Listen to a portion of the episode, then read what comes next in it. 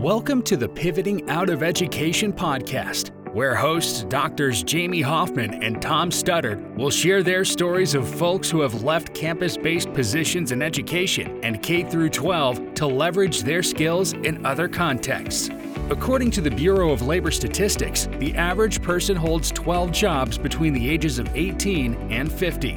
Educators, like Jamie and Tom, often enter their careers thinking they will stay in education forever, perhaps because they're trained to think that way, or perhaps it is hard to see other pathways.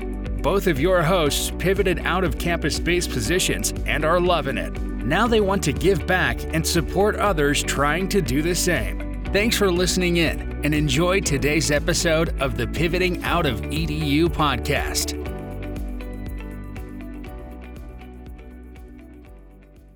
Hello, welcome to the Pivoting Out of EDU podcast. My name is Tom Studdert. And I'm Jamie Hoffman. And we are very excited today to welcome Demario Bell to our show. Uh, Demario, I am more than excited to welcome you and to have the opportunity to chat with you today, partly because we have a little bit, not a lot, but a little bit of a shared background, having both worked for a time period uh, in university advancement, which I think is going to be a really unique uh, conversation for us to have and something also for our, our listeners. I think our podcast is really speaking to folks in, in very standard uh, student affairs roles. And so I'm really excited to hear what somebody who is not or who does not have a background in student affairs, but worked with students yeah. uh, at, at a university. So welcome to the show, Demario. Thank you, Tom. Thank you, Jamie. So happy to be here to talk about pivoting out of EDU. Great. Well, you know, um, let's get started. Let's just jump right into it. So, talk to us a little bit about your background in education. Yeah, I thank you for the question, Tom. So, I started off in higher ed as an undergraduate student. And I had no idea that there was a world that existed outside of the classroom. I just thought that there were just faculty who run who ran the entire campus. Um, but I, I went to undergrad at Grand Valley State University, which is a regional college in Grand Rapids, Michigan, which is on the west side of the state. And around my junior year, I had this inflection moment where I was like, okay, Demario, you're going to be graduating in the next couple of years. What do you want to do with your life? And at the time, I was majoring in, in English. And I said, what do I do with this degree? And um, really quickly, someone had come into the bookstore. I was working at the bookstore at the time, and he worked in the provost office. And I said, "Wow, that's I bet that's great working in the provost office." And long story short, I ended up getting an internship in the Office of University Development um, that was responsible for the fundraising arm and alumni alumni relations arm of the university. And I did prospect research, and I didn't know what prospect research was at the time, but I knew what prospect meant, and I knew what research meant as individual words, and I put them together, and I said, "Oh, this is prospect research." And I did prospect research, which is, you know, a lot of uh, qualitative and, and quantitative analysis over prospecting, but identifying major donors. And I was in that role for two years as an intern, had the best time of my life. And I said, I want to continue doing development because I love research. I love connecting with alumni and I love the university setting. And after, after that, I found my way at the University of Michigan in Ann Arbor, where I worked at the Alumni Association for two years. I was on the development team, um, annual giving and membership. And I was in that role for about two years and said, okay, I'm burnt out now. Advancement has really burnt me out. And at this point where I wanted to move to an academic unit and found my way at the College of Literature, Science, and the Arts at the University of Michigan, which is the largest college. And I first started off as managing the front desk. And so I took a step back just to recollect myself. And then I spent my final two years as the mentorship program manager. So building out a large scale mentorship program for the entire college. Best time of my life, best time of my life. That is fascinating. I I love hearing about folks who made their way into advancement. I personally worked in the alumni association at my alma mater, which was Arizona State University. And okay. I did the student relations and I also had university traditions. I got to plan things like homecoming uh, which I felt like was just an extension really of my student experience. It was, you know, sort of doing what I had loved as an undergraduate student. And so yeah. I, I love that you have that in your background. But I'm curious because, you know, you shared with us that you are a man of faith. Oh, and yeah. I want to know, you know, what made you pivot out of higher education? You know, you'd spent some time in in, in two different divisions in advancement and in and in the academic affairs side of the university. What what what led you to pivot? What was the what was the sort of instinct that said it's it's time for me to think some, about something different?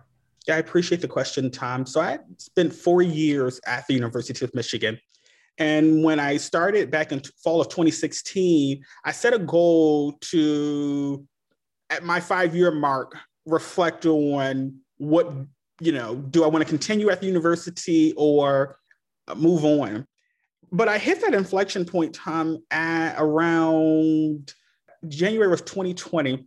So right before the before the pandemic hit. And I had been the mentorship program manager by that point for a year. And uh, within a year, I had accomplished so much. And not only in the role, but just accomplished a lot as a as an employee of the university. At that point, I was at U of M for by, by three years. And as I was doing an audit of my experiences with my role with alumni, with students, with other campus partners, it had really been the time of my life. And I hit this inflection point at, uh, you know, around January 2020 and said Demario, what does the next version of yourself look like? What impact are you looking to have beyond Ann Arbor, beyond the University of Michigan? And as mentioned, I'm a man of faith, and it was really my faith that gave me a whisper in my ear. I'm gonna be honest and said Demario, step out on faith. And it was very scary because mo- most of my early career had been in higher ed. And so I felt that I couldn't do anything beyond higher ed. And it was comfortable. I had a, a, wonderful job that paid well, amazing benefits. It was in a great college town. I had friends who were like family. So there was really no real reason to leave beyond I had given the university all that I could give. And I felt simply put that they were not going to get any more out of me, and I was not going to get any more out of them. And I believe in if you're thinking about pivoting, uh, this is just my personal philosophy leave on your mountaintop, leave on your terms. Leave because you never know when you might have to go back, if you might have to go back. And so for me, I, I was I was leaving on my mountaintop. I, I, had some amazing friends, some amazing alums that I worked with, relationships with students, but personally and professionally, I felt that I had succeeded the goals that I had set out for myself. And I remember having a conversation with my, my with my then supervisor. I, I won't share the the, the the the content of that, but the spirit of the conversation was, I've done all that I can do. And let me allow you to find someone who can carry the baton. And that was that moment that I had, um, Tom and Jamie. It was, I had given it a great run. And I was ready to challenge myself and step out on faith. And again, I didn't know what that looked like and but I was willing to push myself to explore it. That's awesome. And I totally want to quote the leave on your mountaintop because as you were talking I was actually thinking to myself what I love about your story is that you know there are other folks that we that we have had on the podcast who who left because student affairs was problematic for them for one reason or another fitting their lifestyle. And i'm sure like you know you probably have things that you maybe wish were different about student affairs just like with any job. But i love that your emphasis is more on opportunity mm-hmm. and moving towards something as opposed to moving away some, from something. I also want to add that in my job i have traveled to now to probably 25 different universities and university towns and I didn't expect this to happen, but I thought Ann Arbor, Michigan was like, that's probably my favorite town. And ah! seriously, I loved it. It was so great. I mean, there were some interesting dynamics going on there at the time that I traveled there.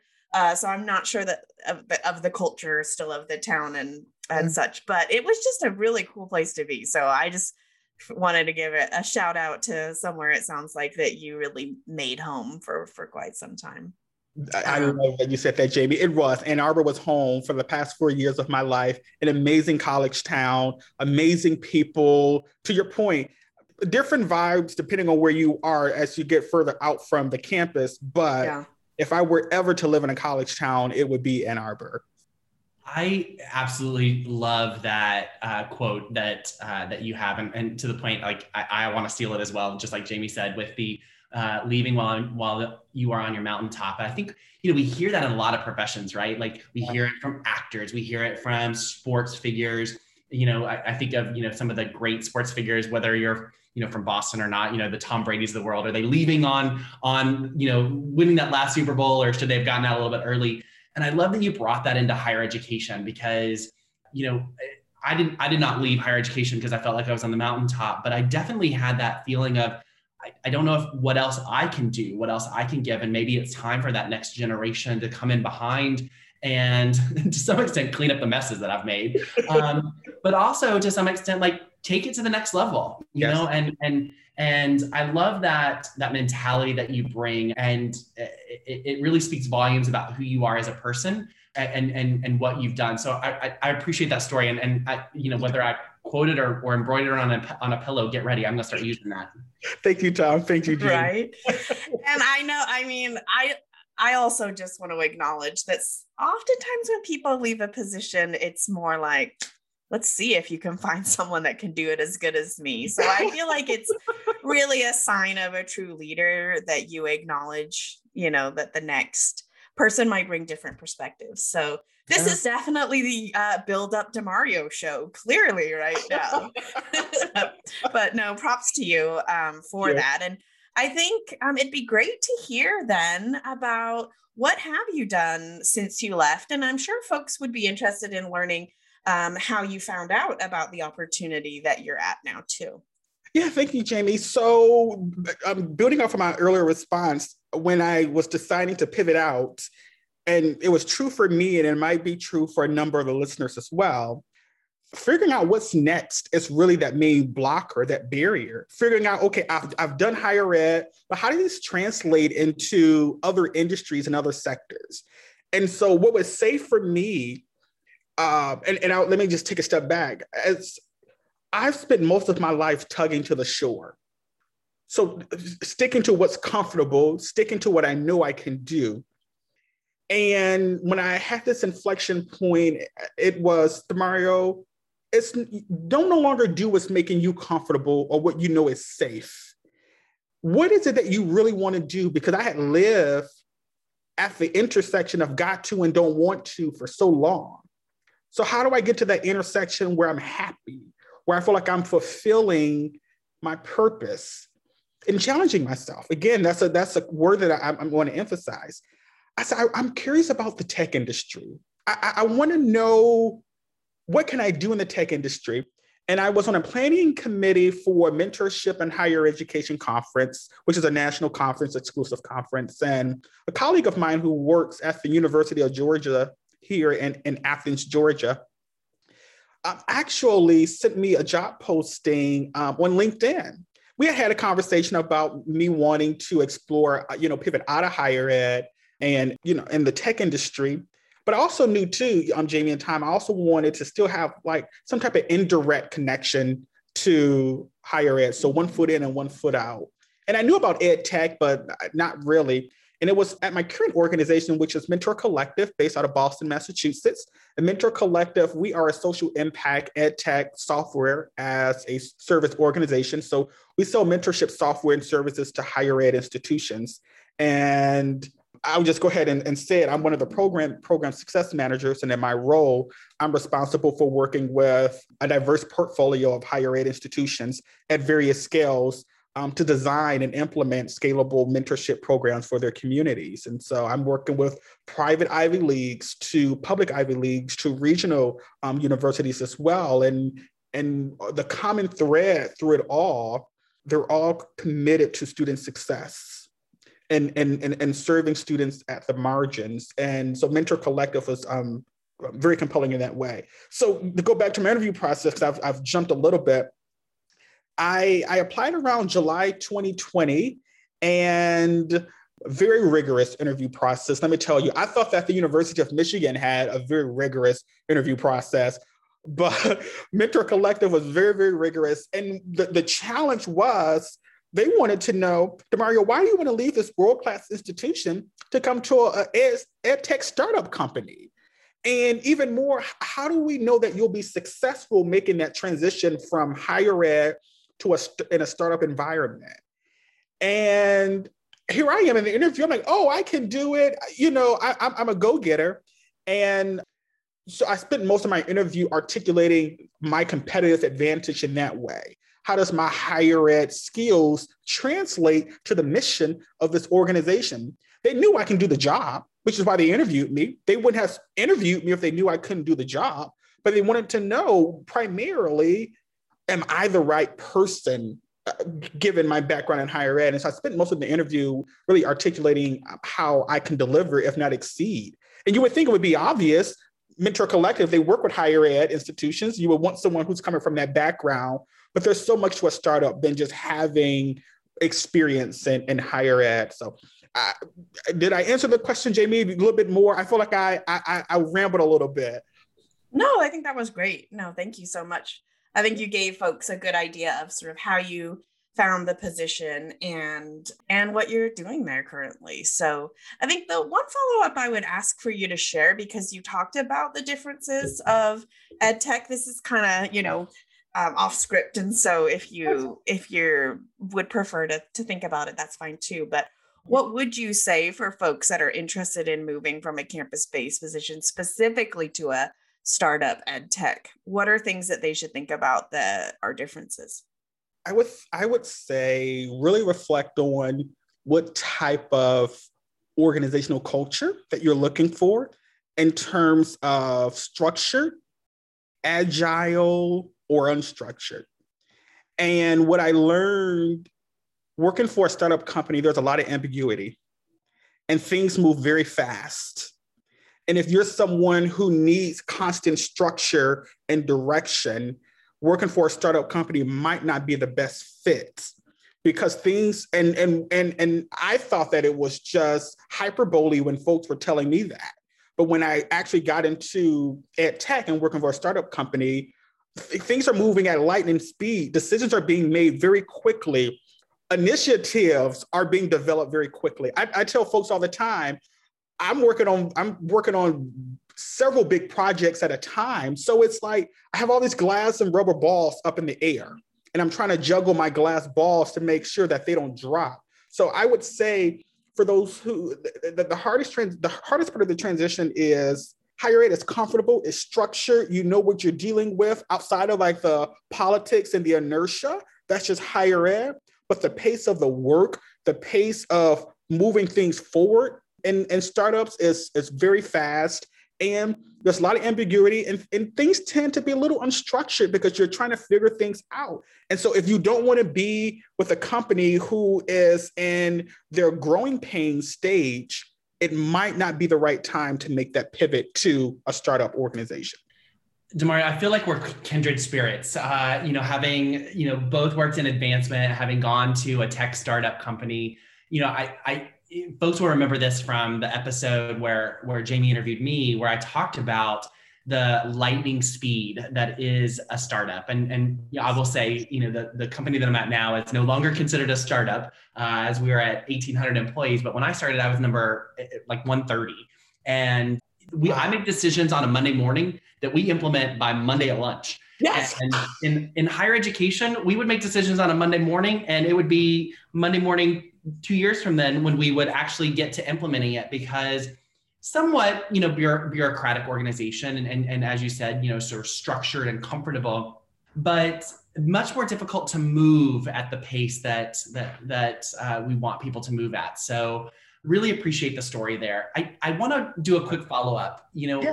when when you talk about having worked in advancement and you talked about working in the provost office and having been an undergraduate student, you know, we we garner all these different skills, right? We do a little bit of project management, we do a little bit of documentation, we do a little bit of uh, student advisement, we do a little bit of this, a little bit of that, and the hard part is it becomes difficult to then transfer those skills or at least talk about how we're going to transfer those skills. So I'm curious how you took those skills and and use them in your interview to actually get the position that you are in now uh, and, and and allow them to see you as somebody that could be could, could be successful in that role.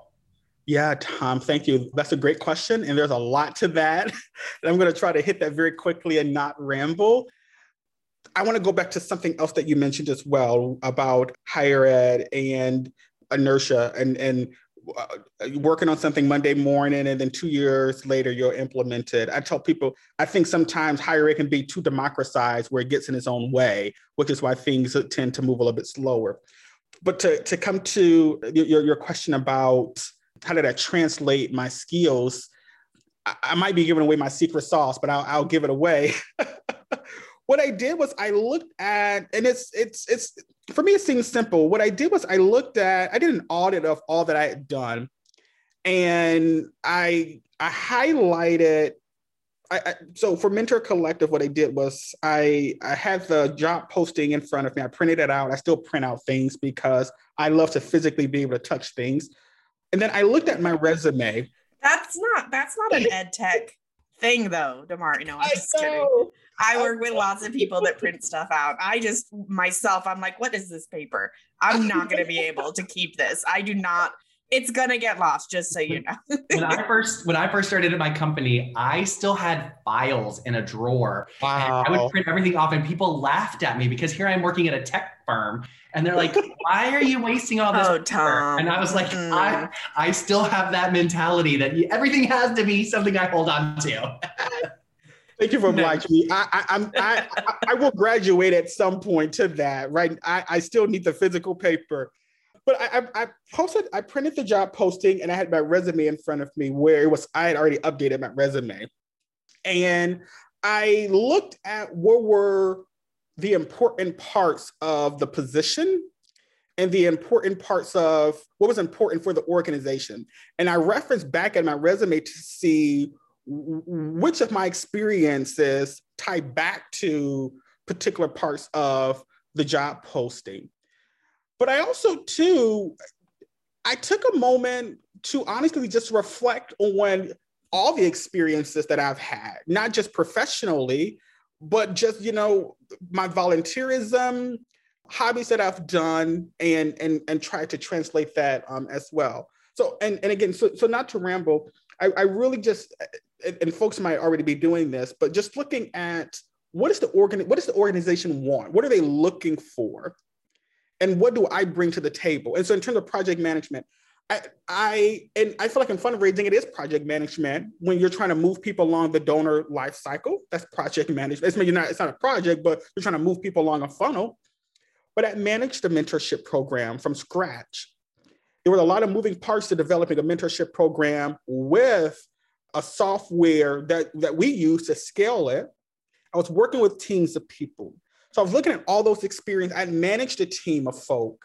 So, I, so I, so I, I have supervisory skills, program development, project management. But I think above all of those skills, organizations are looking for folks who have emotional intelligence.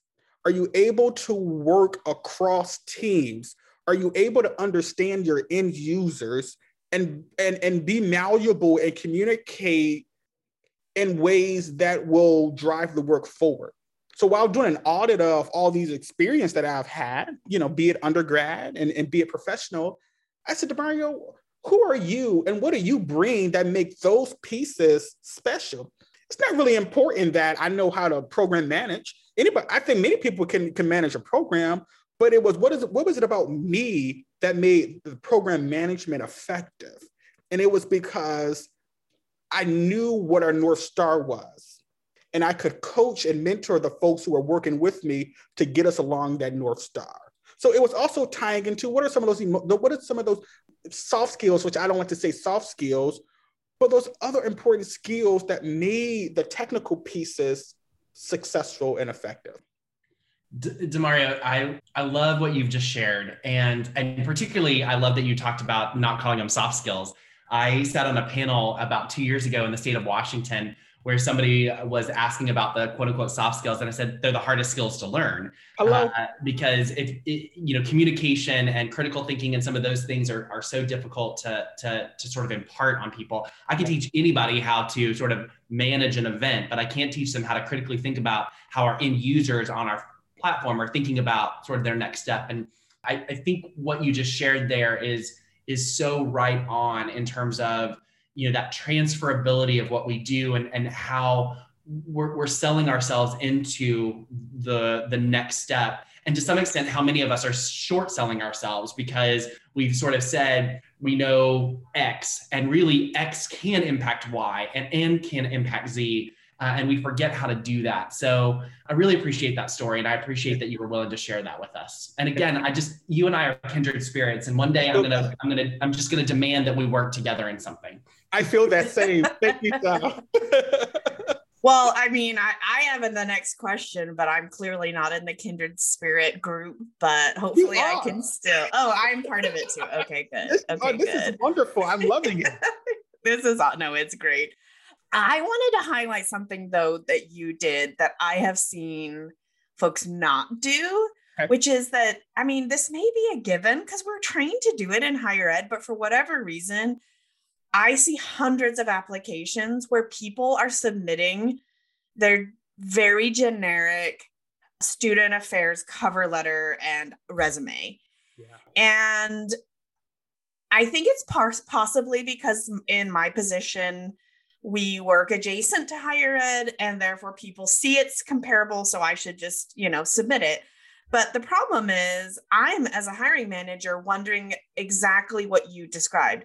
You tell me how your experiences compare and prepare you to this role in particular and why ed tech you know like why yeah. and i i sadly when people don't do that they don't differentiate their application so the fact that you sat down and did an audit another great way of thinking about it because it can all gives us a visual a visual kind of example of what you did. But yeah the fact that you did that you have to put the work in, especially if you want to leave a campus based position that people don't know what student affairs is a lot of the time or student life. I mean, you know, those sorts of things. The title doesn't always know, doesn't always make sense. I mean, obviously, Mentor Collective also is adjacent to university, so they would get some of those things, but but yeah, it sounds like you really differentiated yourself, hence why you're in the role, which is amazing. And along those lines, that you have talked a little bit already about what you've really enjoyed about uh, your time um, in, outside of a campus based position. But are there other things you'd like to share with folks that you've really enjoyed that they can think about? As well as, on the other hand, um, what are the things that you miss? Which I'm, I'm guessing we've talked a little bit about that as well since we shared our love for Ann Arbor. Yeah. Uh, Jamie, you, you mentioned uh, some really great points, and let me just follow up, and I'll get to your your your uh, to my answer.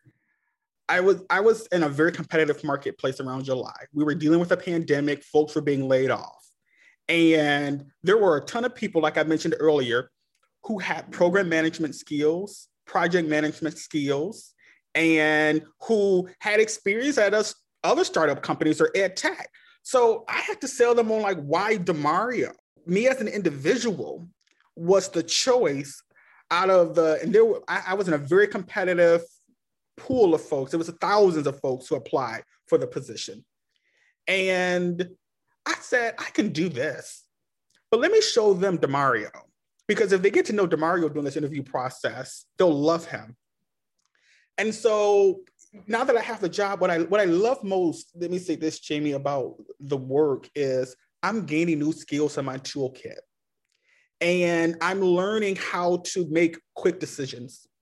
And I was just telling someone, they were saying, Demar, you know, I have a really hard time making, you know, quick decisions. And I said, I used to struggle with that as well. I said, but when things are moving fast and at a lightning speed, you have to make the most appropriate or what you think is the best decision at that moment, and you can iterate on it later because things are moving fast. And so I had to learn how to cognitively shift how I thought because I was still thinking as a higher ed professional. And while I didn't want to demean that, but I couldn't forefront that in all of my decision making. I had to be able to think like a, a ed tech leader and think like a startup leader as well, while also using my higher ed experience to influence some of the decision making. But I couldn't always lead with that. I, I love learning from my, my peers. I, I, I, I just told this to one of my co-founders, um, a Mentor Collective. It's literally, you know, Jamie and Tom, like being in an honor honors class with all AP students. Everyone is brilliant. Yeah. And everyone is bringing their A game on a daily basis. And no one is competing with one another. That's what I love about startup. You're all in it together. You're all trying to make this work because if the org succeeds, you succeed. And I, I love that about, you know, and in, in, in this space and not even connecting internally, but connecting with others externally. Like you and Tom, this is a perfect example, all of us being in, in the startup space. What I do miss, and let me, now that I've talked about what I love about being in the startup, what I miss about higher ed, and particularly the University of Michigan, is football in the fall. Anyone who is uh, who's familiar with Michigan knows that you know for, for any you know public research you know flagship you know school, sports is a big part of campus life. Now, Demario, I'm from the Pac 12, University of Michigan football. We're going to have to have words after this. well, but I'm going to tell you this. Some of my folks might beat me up for saying this, Tom, but I'm a little disappointed in the football team. Right now, I am cheering on our basketball teams, both men and women, as they have moved through the basketball tournament. So go blue to all of my Wolverine fans listening. Well, we'll, we'll, forgive, we'll, forgive, the go blue because we're kindred spirits. Thank you, Tom. I appreciate that. But I, I, miss being on a college campus. I miss being in Ann Arbor. There is, and, and, and the two of you can, this resonates with you as well. There's something to be said about being on a college campus. Just, yep. it's, it's a it's a type of a spirit. It's something. It, it's just it's it's just it only happens there. And on a on a bad day, you can step out on campus and just see the smiles, feel the energy, just feel all of that and it can just really just change your mood. And so i miss that being able just to step out on campus and, and, and selfishly also still feel like i was one of the undergraduate or graduate students as well. So. oh yeah. I mean tom and i feel like that too anytime we go to a com- college campus still right? Yes you know several years post masters and doctoral degrees i, I for sure go onto a college campus and I, immediately i'm sure i'll assume i'm a college freshman. Yeah totally. Me, me too me too I love it. I love it. Anything else that I should I should share with listeners that you think is important, uh, you know, during our time? Well, you know, I'm I'm curious, you know, sort of the the next steps for you. You know, your your your work history and your background so far, you know, have gotten you to where you are. And you know, you know, full transparency to our listeners, this is my first time meeting Demario, and uh, you know, I'm just I'm, I'm blown away by your enthusiasm, not just for what you do, but sort of for life in general. You just come across as as just so genuine and and so excited to do what you're doing. And so I'm curious, you know, what's next for Demario? Um, and by the way, I love that you refer to yourself in the third person because I do that as well. Um, you know, I'm curious what's next for Demario, and then maybe close it out with, you know, what's your final piece of advice for folks who are looking to make that pivot out of education and are, are, are toying around with the idea right now. Thank you, Tom, and thank you, Jamie. I, to our listeners, I promise you, this is the first time all three of us have, well, I've met the two of them and I love them. They're amazing, as you can tell through our conversation. Thanks. Um, I would say, Tom, as a man of faith, I'm going to go where I'm guided. And when 2021 happened, I told folks, this is the year of possibilities. So be open. And I am not one of those individuals who go at every opportunity that, that comes my way, but I assess it to make sure that it's the, per- the right opportunity at the right time of my life. Because I tell people do not chase provision, but chase your purpose. Because if you go after your purpose, the provision will follow and I've made mistakes. I haven't gotten it all right. I don't want to have our listeners thinking that I, I make all the right decisions. I, I, mean, I tell people you haven't lived life if you haven't struggled, and you, you and, and making some some wrong decisions have gotten me to a point where I can be more introspective and, and, and provide feedback now. But Tom and Jamie, I'm open to whatever my faith will have me go next, and I want to be open to that. I would love to be honest with you. I, I would love to be I don't want to I don't want to tether myself to a position, but I would love to be on a senior leadership team of a, a startup company.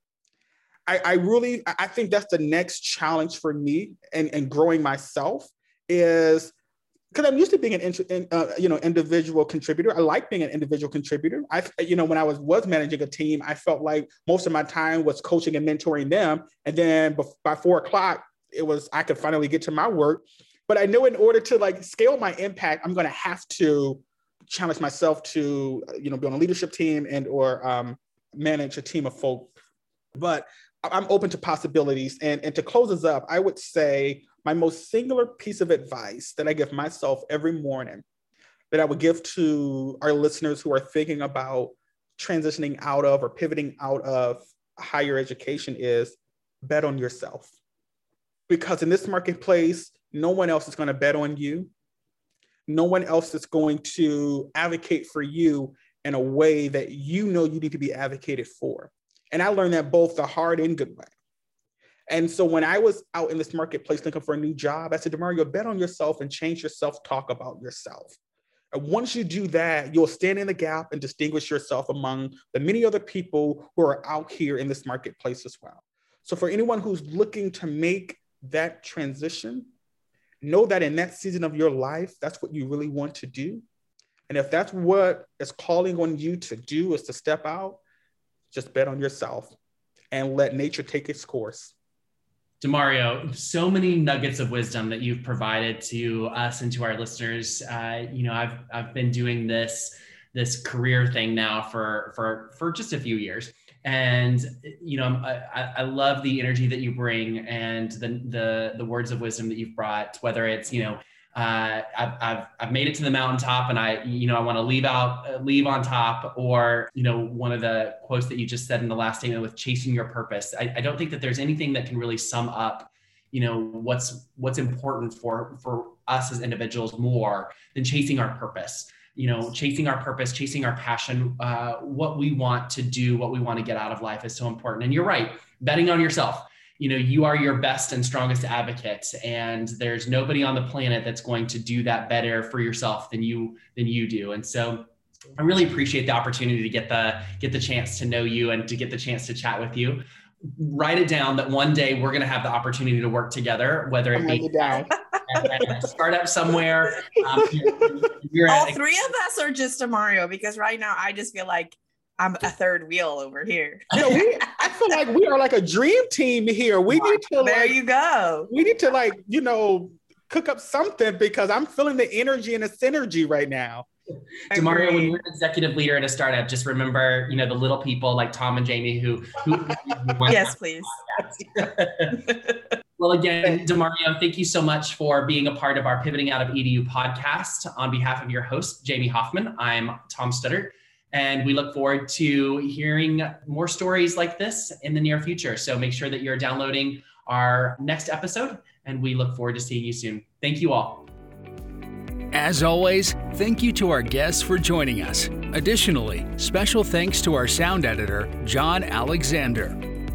We spend one third of our life at work. It should be something we believe in and have a passion for. It's okay if that passion changes. If you are thinking about pivoting out of education or know someone who is, visit our website at pivotingoutofedu.com for advice, testimonials, and blog articles. Have advice to share or would like a private consultation? Contact Jamie or Tom via the website or at pivotingoutofedu at gmail.com.